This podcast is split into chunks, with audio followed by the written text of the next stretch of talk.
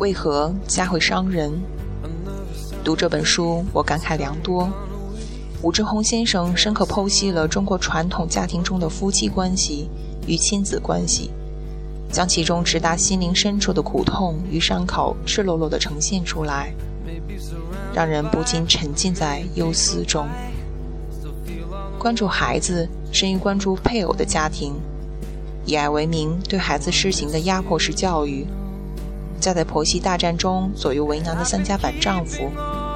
完成学业后仍然待在家里啃老的半大孩子，这些无一不反映着传统思想下人们对如何处理亲密关系的无知与自以为是。中国不少家庭都是夫妻关系淡漠，甚至争吵不断，夫妻双方将关注力投射于孩子身上，这就带来了很多隐患。为了弥补自身在家庭中不被重视的地位。而将孩子作为自己的救命稻草而建立的过度亲密关系，对孩子有着潜移默化的影响，对其以后建立的家庭生活亦是百害而无一益的。而如果夫妻将对彼此的怨恨之意转嫁于孩子身上，也会在无形之间疏离父母与孩子的关系。有一种更为可能发生的情况是，夫妻一方对孩子灌输另一方的各种缺点。常常是批得一无是处，这可能是出自恶意的离间，也可能是受委屈后的一种发泄。但不管原因为何，这都是一种不负责任的无知。你指望孩子作何反应呢？将孩子拉入两人战争中是不成熟的表现。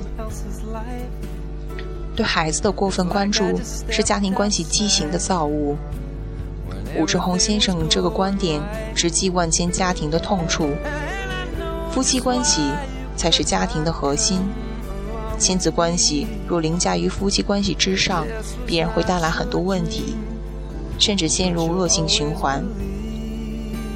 这种关系错位造成了两种不能分离：第一种是父母无法放开孩子，婆媳问题的核心是被忽略了的丈夫。是一位依赖儿子的母亲和不能忍受这种依赖程度的妻子的不可磨合性。另一种就是孩子主动的不愿分离，这就是时下啃老一族的写照。由于成长期父母的溺爱和一些包办的处事方式，这些年轻人安于在家继续做父母的成年宝宝。这时父母觉察出不对，想要将孩子推到社会中去，但已是收效甚微了。只能无奈的继续供养着自己的孩子。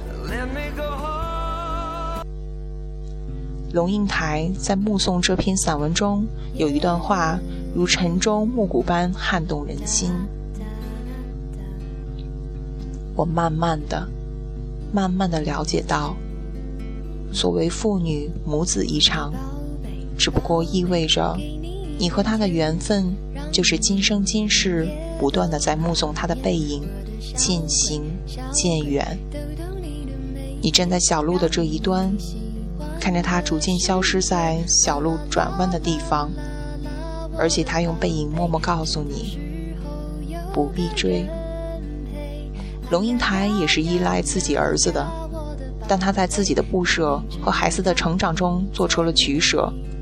他痛的领悟是不得不说的无奈，是难以描摹的深爱。他正视了孩子的需求，认可孩子自我成长的价值。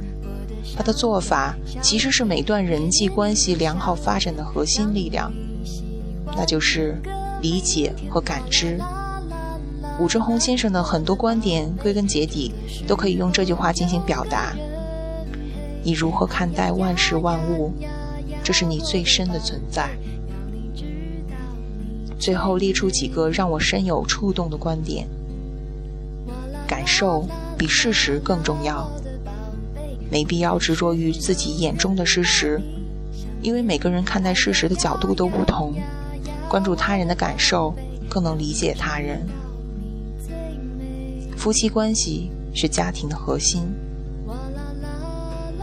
顺父母意的孩子容易缺乏存在感，形成的价值感都来自于外部认可。父母必须克制按照自己想法来塑造孩子人生的冲动和渴望，给予他们足够的发展空间。喜欢用奖罚手段的父母都渴望控制自己的孩子。分离是亲子关系的最终发展方向，拒绝分离就是拒绝成长。母亲在零到一岁半间要给予孩子绝对的关注。在一岁半至两岁期，在三岁期间，要鼓励孩子自我探索，同时让他知道，